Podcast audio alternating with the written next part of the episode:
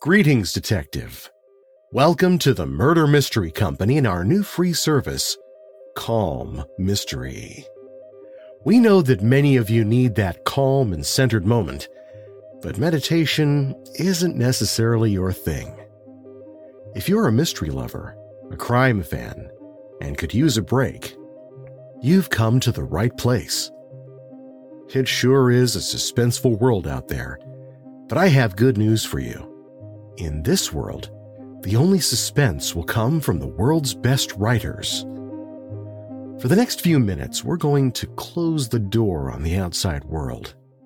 First, find a comfortable chair, sofa, or bed. Take a moment to just relax into that spot. Let your body sink in, slowly releasing the day's tension. Just relax. You've earned this time. You need this time for you. Your body will thank you. Now let's take a moment to clear your mind. I want you to focus on two things: my voice and your breathing.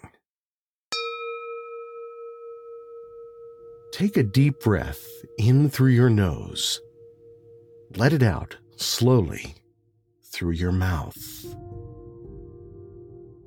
Now the same thing. But let's breathe on my count. Three counts in and four counts out. Breathe in. One, two, three. Now out. One, two, three, four.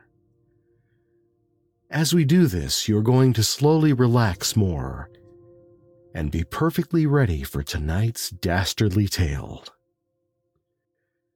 Now again, breathe in. One, two, three. Now out.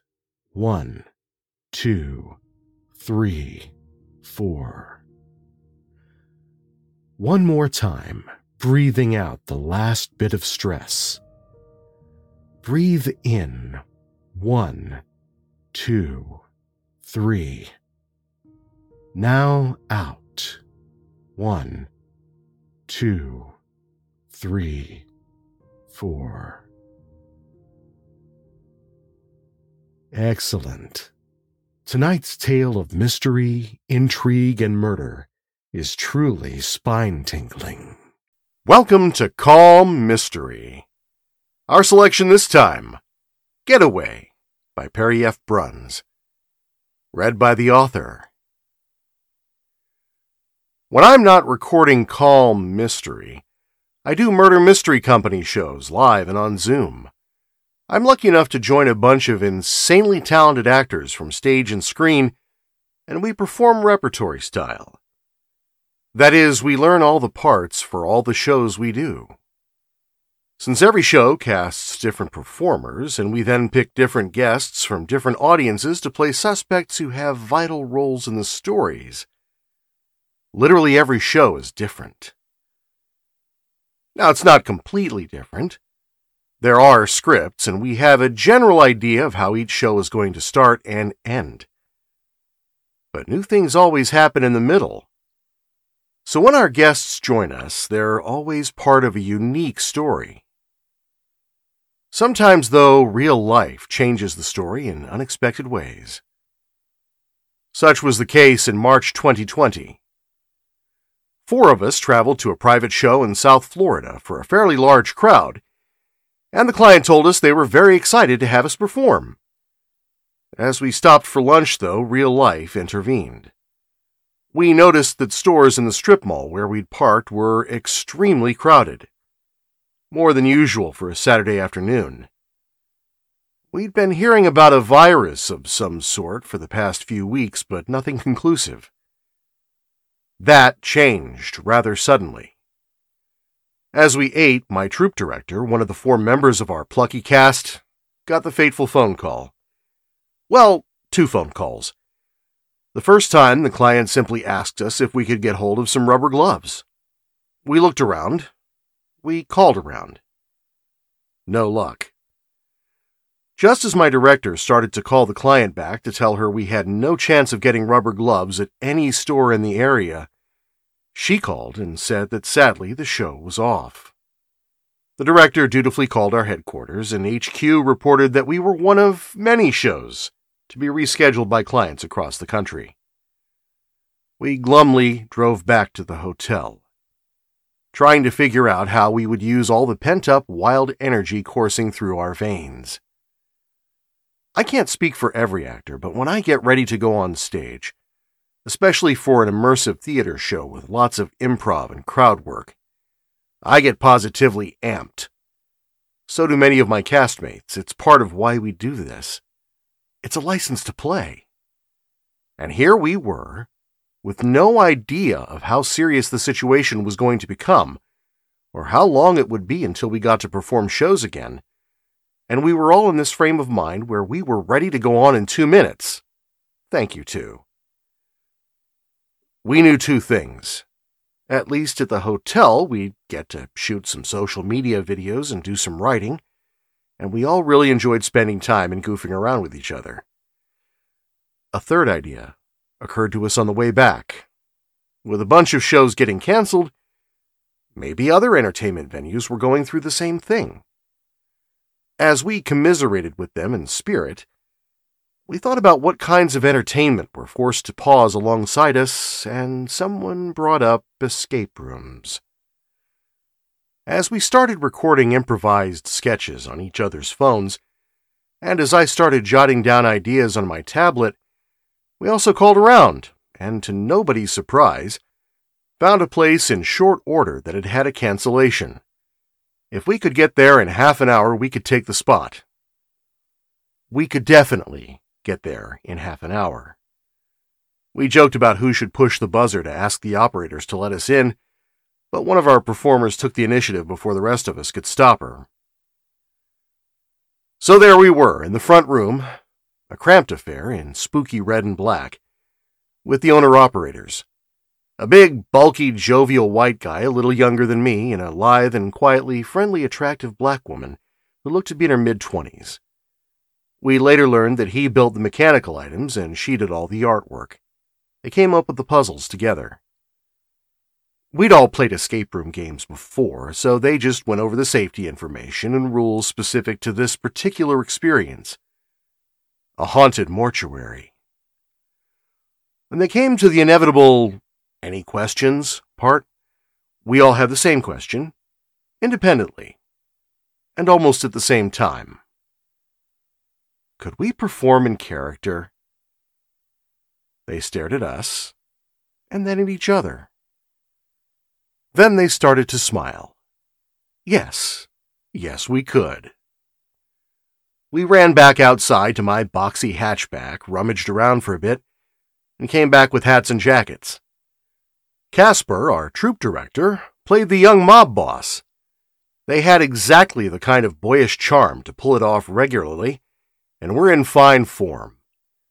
Emily played the boss's long-suffering sister with a combination of impish cuteness and sudden ferocity that made her an absolute joy to work with, because even if you were on the receiving end, you were in on the gag. She even looked like a real-life sister of Casper's, especially since at the time they had almost matching dark brown hair and light complexions. Tristan, young, blonde, short, wiry, and quietly intense, played the unlikely-looking enforcer with the piercing blue eyes, giving him the ability to playfully intimidate people twice his size. Like me. I rounded out the cast as a short, thick wall of gleefully corrupt detective, complete with signature broad-brimmed brown fedora and tan trench coat. To the best of my knowledge, we would be the first actors to ever play this particular escape room as nineteen twenties gangsters. We entered. We heard the door shut behind us. I immediately turned to try to open it back up. In the darkness, I discovered two things. A locked door, obviously, and three pairs of stunned eyes staring at me. "What?" I asked, fully in character. "Never hurts to try. We could have set some kind of speed record or something." We made our way out of the first corridor, lit only by an emergency exit sign, to two small rooms and one very large back room, all filled with various interconnected puzzles. While the puzzles were excellent, and I remember the concepts and even some specifics of several of these brain-twisting challenges, it wouldn't be fair to describe them in detail in case you ever happen to find yourself in the same venue. Besides, the puzzles were only part of the experience itself. We had done dozens of shows together, but never in a show we didn't create, never in a haunted setting, and never for an audience of two who were playing our adversaries. I will say I came away impressed with our ability to perform as a team. Where one of our skills left off, another of us was able to pick up the slack. Though each of us had certain abilities that stood out, there was considerable overlap as well, and we all had combinations of attributes that meshed beautifully. Whether it was Tristan's keen sense of logic, Emily's dexterity, Casper's intuition, or my ability to reverse engineer. No, I didn't disassemble anything we weren't supposed to. While my character was a rule breaker, there were certain rules neither he nor I would break. We're allowed to break the fourth wall, but we don't take it apart and put it in storage during the show. The operators kept the atmosphere delightfully suspenseful and immersive. When we ventured into certain locations or took certain actions, they interacted by triggering lights and sounds, activating animated bodies or body parts, and chiming in with comments and hints over the P A system. We, of course, responded in character. The mob boss would bark orders in his not-at-all squeaky tenor, and the enforcer and I would hurry to carry them out even as his sister would argue with him and come up with the right answer. Whenever the male operator called, "Detective," in his deep booming voice over the speakers, I'd snap, "What do you want?" I remember hoping I hadn't angered our hosts because occasionally their responses seemed a bit clipped. Emily worked locks with enviable speed and precision as befitting a mob boss's sister. Casper spotted the obvious clues we all missed except when it was funnier to catch the inconspicuous ones and completely miss the obvious. Tristan excelled at challenges involving speed and reflexes. I contributed by catching odd patterns and assembling bits of information that didn't seem to fit together, until they did.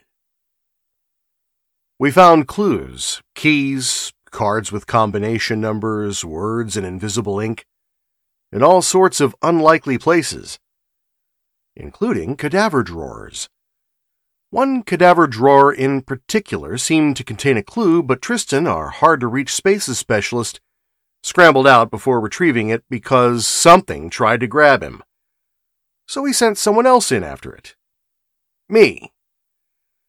I was the obvious choice. I'm harder to grab, can see better in the dark, and with the other three holding onto my ankles for dear life, can get out more easily.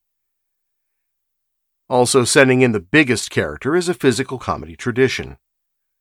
I got the clue. That led us to search a cadaver for the final exit key, while vigilantly watching it to make sure it didn't decide to stop us or try to get out with us. That was how we all failed to spot the giant aproned mutant with the chainsaw that chased us to the exit door. I should mention that the chase started right after Tristan, being the fastest runner, grabbed the key. Well, we thought of him as the fastest runner. He was definitely the quickest runner. Once they got started, though, Casper and Emily easily got to the door fast enough to have to get out of his way, and despite my mass, I can build up quite a lot of speed once I get going. And quite a lot of momentum. To my credit, I nearly came to a full stop before colliding with my castmates and mashing them all against the surprisingly flexible door. Surprisingly, it held, and Tristan frantically unlocked it to spill us back out into the lobby with four minutes to spare. We chatted amiably, bought souvenirs, took photos with the operators, and reflected on the fun we'd all had. The male operator admitted that he'd had to keep his announcement short toward the end because he had trouble not breaking into laughter at our replies. all of us agreed we'd do the whole thing again any time we had the opportunity. Even with the shadow of an emerging global pandemic hanging over us, the experience reminded us why we do what we do. Even when we're not playing an escape room game, the experience and our audience give us a way out of reality for at least a while. And we enjoy the escape. You've just listened to Getaway by Perry F. Bruns on Calm Mystery. Calm Mystery is a Murder Mystery Company production, part of American Immersion Theater, Scott Crampton, executive producer. Our editor is Audra Schildhouse. If you enjoy Calm Mystery, please take the time to rate us and leave a review wherever you get your fine podcasts. It helps spread the word. In the comments, let us know what you like and how we can improve. While you're at it, tell a friend who enjoys a good story, or even an enemy if you need a distraction. And subscribe if you haven't already. That way you won't miss an episode. They'll download to your device when you least expect it. In the meantime, stay calm. Life's full of mysteries. Thank you for listening to Calm Mystery, a Murder Mystery Company production. To solve your own case with us, visit Murder Mystery Zoom Party dot com, all one word, and use code CALM, C A L M, for twenty dollars off your own murder mystery party. We have dozens of entertaining detectives. You can even ask for me, Perry, by name. If no one else can help, and if they can find me, maybe I can help you become Detective of the Night. That's Murder Mystery Zoom Party dot com, all one word, code CALM.